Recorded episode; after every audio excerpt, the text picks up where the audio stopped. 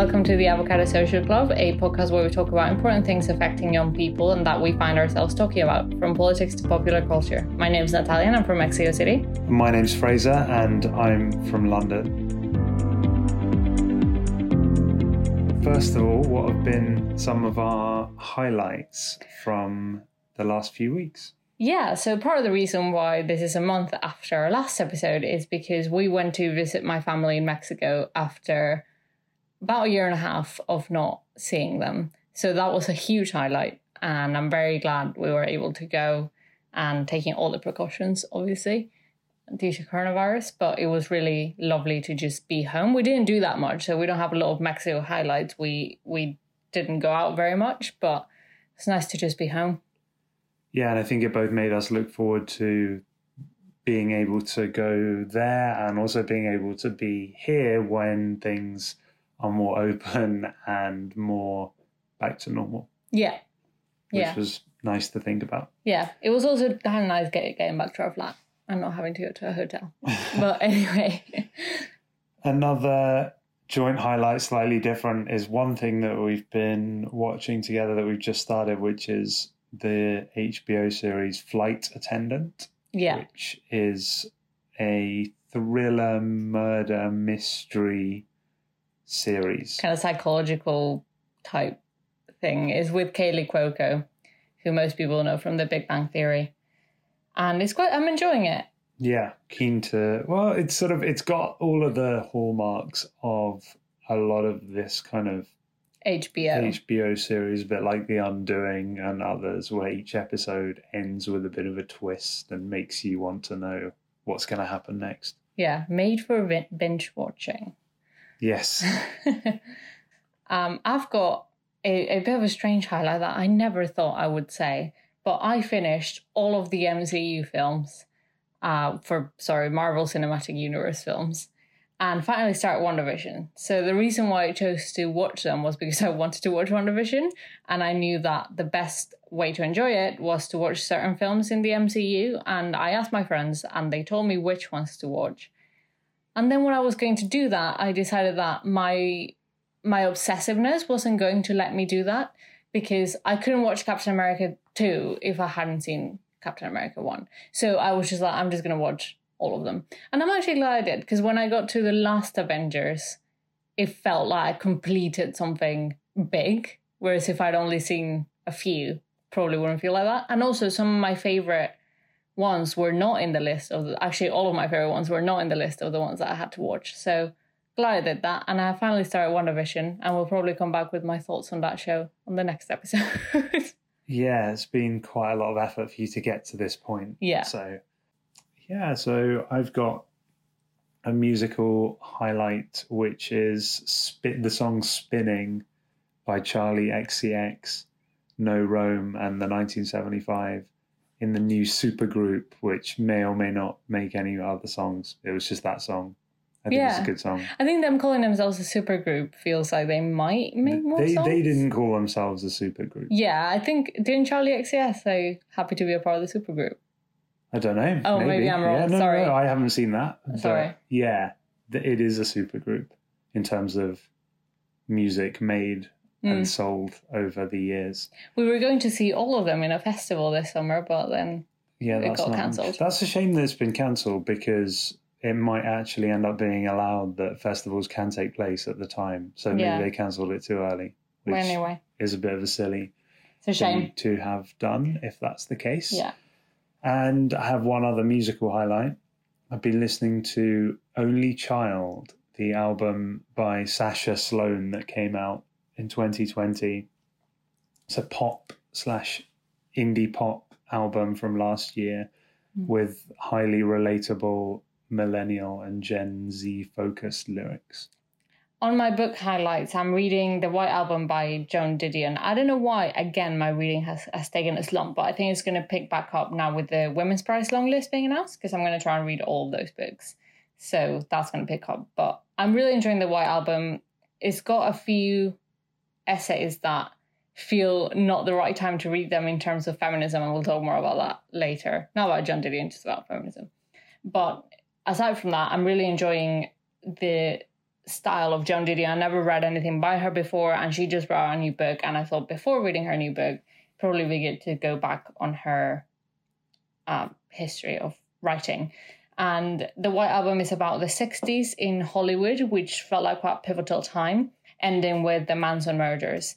And she talks about meeting with the Black Panthers and buying dresses for a Manson girl. And just all of the she feels a bit like a ghost in the 60s Hollywood which is probably a lot of it due to the fact that she seems to just have always said yes to any party any opportunity and it gave her so much material for these essays. But it's really it's really interesting to read. So I'm enjoying mm. that.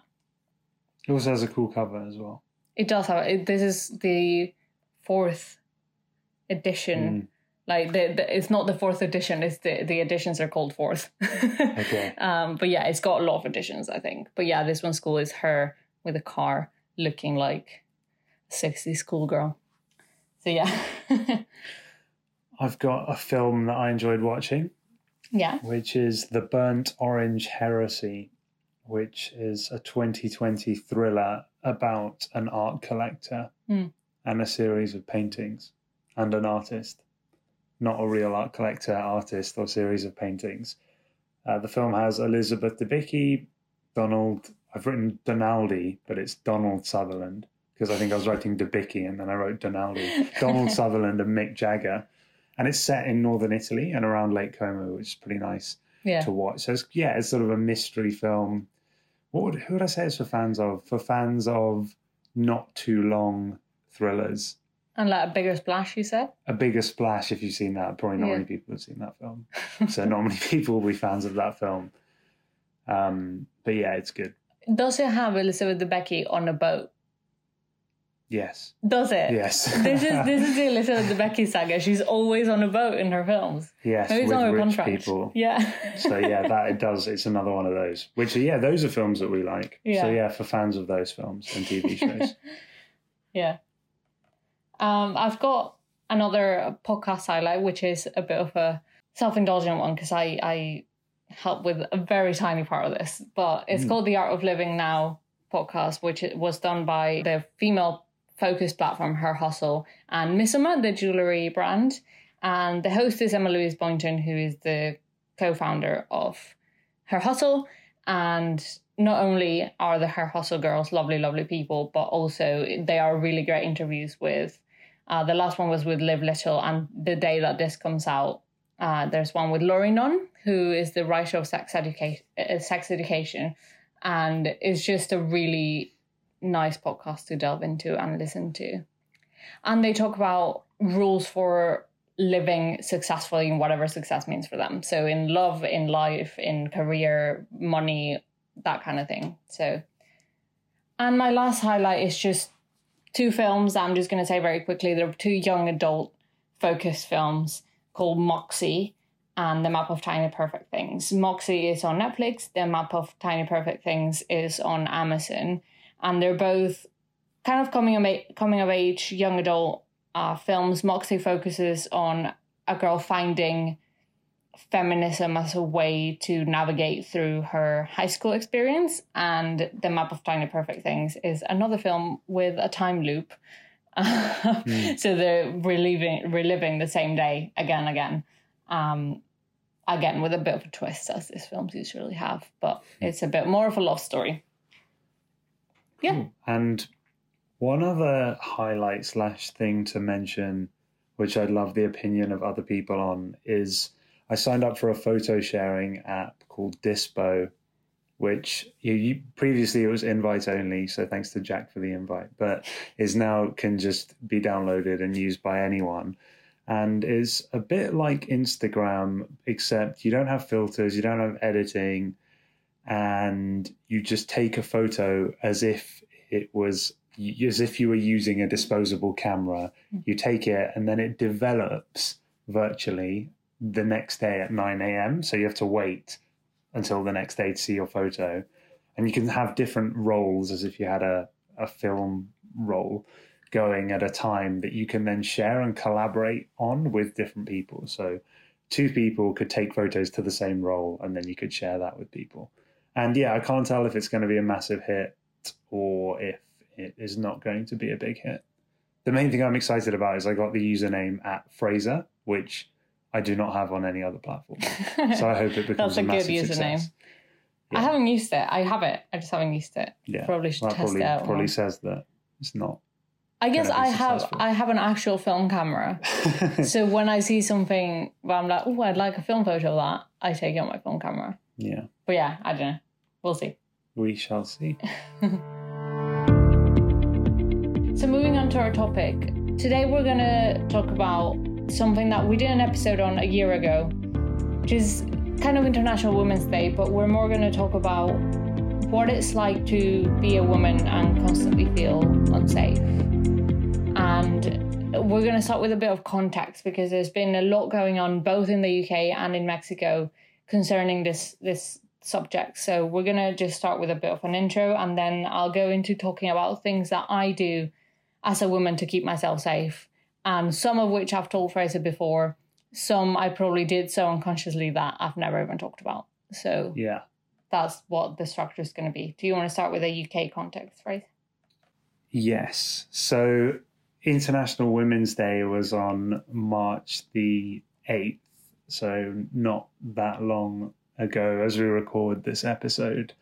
And in the UK, there was a recent event where Sarah Everard from Southwest London, or living in Southwest London, had this at, at this time had, had gone missing around on International Women's Day or just before, and now she's been found dead. It's a police officer that has been Charged. arrested and charged with um, with I think kidnapping and murder. So this was kind of going on over the last week in the UK, and uh, and it's really shocked a lot of people in the UK, but also at the same time as shocking a lot of people, it's surfaced a lot of existing, I guess, existing feeling and existing statistics and and data that already exists about the experience of women in the UK. So it prompted Jess Phillips, who's a Labour MP, to read out the names of the 118 women and girls killed in the UK in the last year.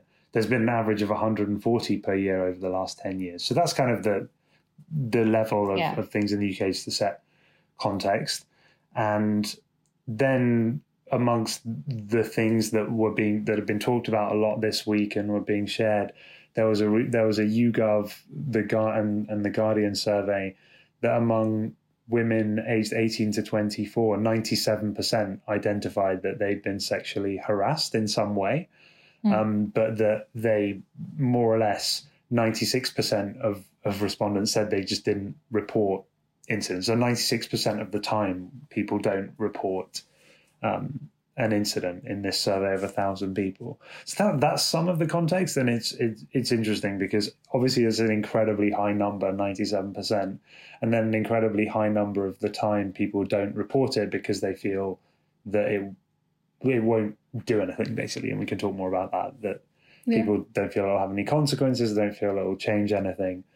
Um, so that's that's some of what's been going on in the UK over the last week. I think there's there's there's going to be a lot more that comes out in the next week, and even as we record this, we've just had a a, a vigil for Sarah, Everard that was cancelled, where too many police turned up and scuffles basically broke out. Yeah, so that's that's the latest here. But yeah, obviously there, there's going to be more things that happen, and and it'll be interesting to see. I suppose from from our perspective or my perspective, most interested to see what does change. It's always hard when a shocking event happens or a movement happens to actually visualize what is the change that can be made, Mm. especially when it's such a huge problem. and What's- it's yeah. yeah. and in the UK it feels very much like a it's it's not not not in the UK in the world it's just such a it's a culture shift it's not a law thing because this man was arrested if if it is him he's been arrested Yeah, um a serving police officer. a serving police officer so it's the demands are not for the government necessarily the demands are for men in the UK Yeah, I think I know what you mean. So it's sort of there's not no one's lining up right right now. Maybe they will, but no one's lining up around a specific policy that needs to be implemented. I mean, there's a lot of things being thrown around, but it's not that there's a specific thing. It's a cult. It is, yeah, like you say, it's a culturally led issue Yeah. that may have responses further down the line. I guess. And I guess the reason I say that and the segue into the context in Mexico is that in Mexico, 99% of the time, no one is charged. So Mm. there is a change there to make from the authorities' perspective. In terms of Mexico, I would say it's considerably in, in a war situation. These murders should not happen at all.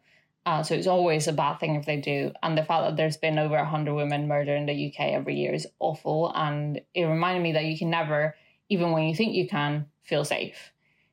In Mexico, 11 women are killed in gender crimes every day.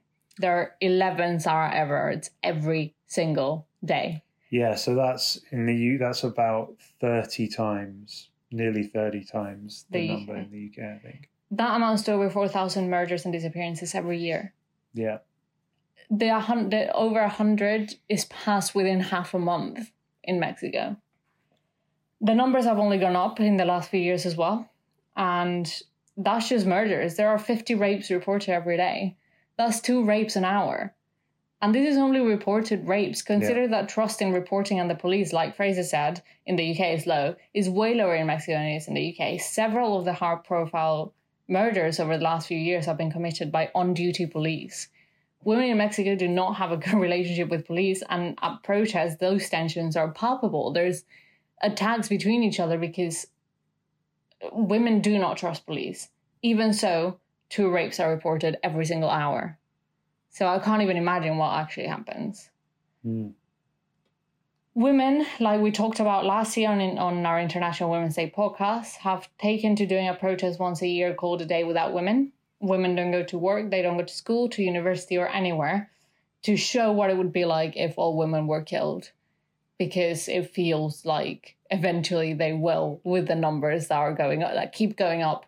And it's it's been heartbreaking on, on the 8th of March to see the protest happening for International Women's Day and see women with pictures from the march the year before with a friend and holding signs saying, You told me that if something happened to you, I should burn it all down. And this year you're not here with me. So I'll burn it all down. Like so many of the women that went to the march last year are now dead or or, or disappeared. Mm. And it's awful. It's it's heartbreaking and it's it we have been having this protest for so long and we have been saying it for so long and no one listens. So I hope that this little speech that I've given just makes makes someone listen internationally, make someone put pressure on the Mexican government internationally because they're not listening to us. So on that note, there is something that has been coming up both in Mexico and in the UK, which is the whole not all men thing there is a thing with but not all of us are like that. And maybe it was not just not all men but also maybe it was her fault which is such an age old thing that people are still saying. Uh, and yesterday i went to the virtual vigil for sarah everard and Dawn French said something very very poignant which was if it were up to women to stop being murdered we would have stopped it by now. And i just on that note i want to share stuff that me and other women have been sharing that they do in order to feel safe and that they shouldn't have to do. So it's obviously changed what I did in Mexico to what I do in the UK for several reasons. But should I start with what I used to do in Mexico to keep myself safe? Yes. I used to always share my location when I want an Uber, send my live location to my mum or my brother or a friend. I used to always make sure I had nail scissors in my purse in case I needed them. I would hold them tightly whenever I was in an Uber or in a taxi. Always scissors or some sort of sharp object. I never took a public taxi. I never walked alone at night. It was not even considered as an option in Mexico City ever. You just don't walk alone at night. It's not a thing. Um, I would check my route before leaving in my car to make sure I was not going through a dodgy part of town, and I would drive for longer if necessary. Again, you don't walk alone at night, so there is no walking the long way home. It's driving the long way home because you don't walk. Uh, I would hold my keys in my hands when walking in daylight and in parking lots. asked my male friend several times to drive behind me until I got home. Wear heel shoes if I knew I had to walk alone or take taxis in case I needed to use one as a weapon. I could take off my shoe and use my shoe as a weapon. Used to do that a lot in taxis. Um, send my brother and my mother a screenshot of my Uber's information. Again, I never took public taxis, so I never had to do that. And in my car, I would roll up my windows in stoplights because there's a lot of stories of men getting into your car uh, in a stoplight and just driving you off in your own car. Yeah, that's what I could think of. Yeah.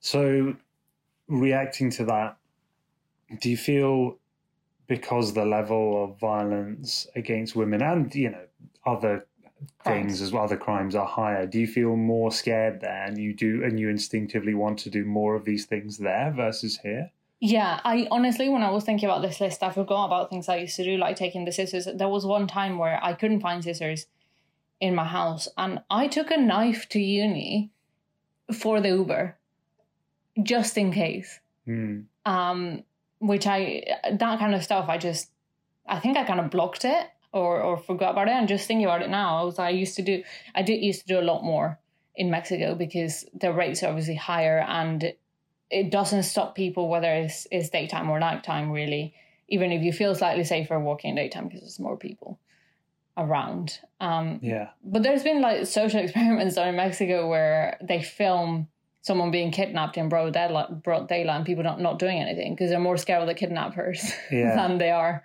of, of helping so yeah I, I definitely i think it's important to say that my feeling of safety drastically changed when i moved to the uk Yeah. walking alone at night being an option felt insane to me, Yeah. but I felt relatively safe doing so. yeah. It's something I can do. It's something I I, I feel like I can do, even if I'm gonna list the things I do in the UK to feel safe. But Yeah. in Mexico, I couldn't walk alone, let alone at night. Um, normally, I would ask a friend to be with me, a male friend, or I would ask a male friend to follow behind, Hmm. uh, things like that. So, yeah, And um, is would you say that your experience in Mexico, obviously, there's people that listen to this podcast in Mexico, would you say it's typical, less bad, worse? What would you say? It's probably typical for my group of friends. I Your used to, uh, yeah, Yeah. my behavior. I used to take a lot of Ubers, a lot more Ubers than most of my friends have been driving for a really long time, whereas I started driving quite late. So I used to take a lot more Ubers, which means that the the sister holding and that kind of stuff was more typical of me. Um, but I would say that for not my friends and people who are more at risk ethnically and and because of social because of social class if they probably take more measures to to be safe Yeah. than I did. And I think when I first arrived in the UK, I used to be a lot more on edge about walking alone and, and doing things by myself because I, it's just like a trauma that you don't realize is a trauma that you have. Hmm. And within a month, I started feeling better because the, the atmosphere around me was different. I think most women who move from Mexico to UK feel the same way. And it's probably quite hard for women in the UK to, to understand because they've Mm. lived with a, with a, we, we all live with a, with a fear at the back of our heads. But f- moving from Mexico to UK, it's freeing. You feel like you are free for the first time in your life to walk alone and not feel like someone's going to kill you. On my sexual harassment story in Mexico City, I was grateful that I wasn't killed, basically. Like, that's how bad it was. Yeah. In the UK, though, things I still do in the UK, because as we, as has been proven in the last week, even when you think you're safe, you're not necessarily safe when you're a woman. So in the UK, I still hold my keys in my hands when I'm walking alone at night. Obviously, that hasn't happened throughout the year of the pandemic. Yes. But when I'm walking alone at night, I do hold my keys in my hand. I have dialed 999 and kept my phone in my hand just in case, especially when walking home in Peckham or in a park. Again, even this, I would never think to call the police in Mexico and keep my phone on. I probably would have put like my brother or my, or my mom's phone number on a few times, but never the police, which Mm, is another change. I constantly look behind me to make sure I'm not being followed. I cross the street if I see a group of men in front of me and I'm alone in the UK. I jump if a car ever stops next to me because I feel like they're gonna get off and try and take me. I instinctively step back and go on fight or flight mode if a man approaches me in the street. Every time. So yeah, those are things I do in the UK. And thinking about those things, would you say that after the last week, you feel differently about those things, or you feel like you would do different things? Not because the statistics have changed, but because you may be more aware of them and because there's been a specific thing that everyone's been talking about. How does that so affect it? I feel like when I'm being interviewed, but I feel like when um. I feel like when I I used to hang on, I need to. I feel like what I would do differently. I mean, still hold my keys in my hand, still do all of those things, but I keep having this horrible image of of Sarah Everard walking and a policeman stopping her and saying, "I'll drive you home. It's not safe for you to walk alone at night." This is not. This is speculative. This isn't what my head has created. Yeah. And her getting in his car, him driving her, kidnapping her, and killing her. And I think, would I ever trust a policeman if they asked me how I was now? Probably not for a while. Yeah. If they ask me, "Do you need help?" or "Do you need us to follow you home?" or do, like, no. Yeah. I I, think, I think it's changed my trust in that for sure. Yeah. So that's definitely something that for a lot of people is going to make them feel less safe. Yeah. Even if they aren't any less safe than they were, it's definitely going to make people feel a lot more scared. I Yeah. think. Um, And I think walking around parks, particularly in South London, I've always felt a little bit unsafe, but even more so now. Uh, I think it's almost when we used to live in a flat closer to, to a park in Peckham, and I used to have to walk there at night after uni. And every time I dial 999. okay. And I think now it's almost like those fears have been confirmed. Yeah, when we first, when I first moved there, actually, I should say, I didn't like that, and I felt kind of on edge, like you. Have Yeah. d- some of the, the ways that you've described when we first moved to that. that yeah, so spot, but imagine then like as a woman. Yeah, and then just after a while, it's something that you accept. I think, Yeah. um, and that you and that people have to accept, and it's probably the same in Mexico, even though things might be thirty times worse. You have to continue living. Like you can't not not live, and that's like the sad part of it. You just have to live with fear. Yeah, and I think for what what this has brought out is something that for women we we kind of we keep in the back of our minds all the time because we know it's there, but you can't talk about it all the time because it's impossible because it's there all the time. And it's brought forth this wave of saying, yeah, there is always, always fear. Always. And we live perpetually angry at the world. And it's it's hard. So when something like this happens, it, it blows up and it's blown up in, in the UK and it's been blowing up in Mexico for for the last few years as well. And partly in Mexico it's been it's been a change to see how so many women that wouldn't have identified as femi- feminists now go to all the marches and, and post on Instagram and, and say they're feminists and, and talk about how we're not all there and it's, it's it's been a big shift in how women treat each other in Mexico, I think. A big, big shift. It now feels like we're all together. Um, whereas I think in the UK that had happened before and everyone feels like that anyway. But I think this blow up and this exhaustion that women in the UK are feeling is because they've, for the first time in, in probably quite a long time, they have voiced the fear that they live with Yeah, for yeah for the first time in a very long time and i think for me and the reason I, I, I don't quite feel as exhausted is because i've been doing that for like three years yeah, yeah, yeah, yeah. so yeah No. Sure. there is there is so much else to talk about on this topic from Mm. the way that the movement can can come forth to things like which Fraser and I have talked about uh, outside the podcast, things like, oh, but where were you when this was happening? That kind of thing. There's a lot to unpack Yeah, in this topic. And we'd be happy to do that if it's something people are interested in. If you are someone who would want to come and talk to us about this topic, we're open to that as well.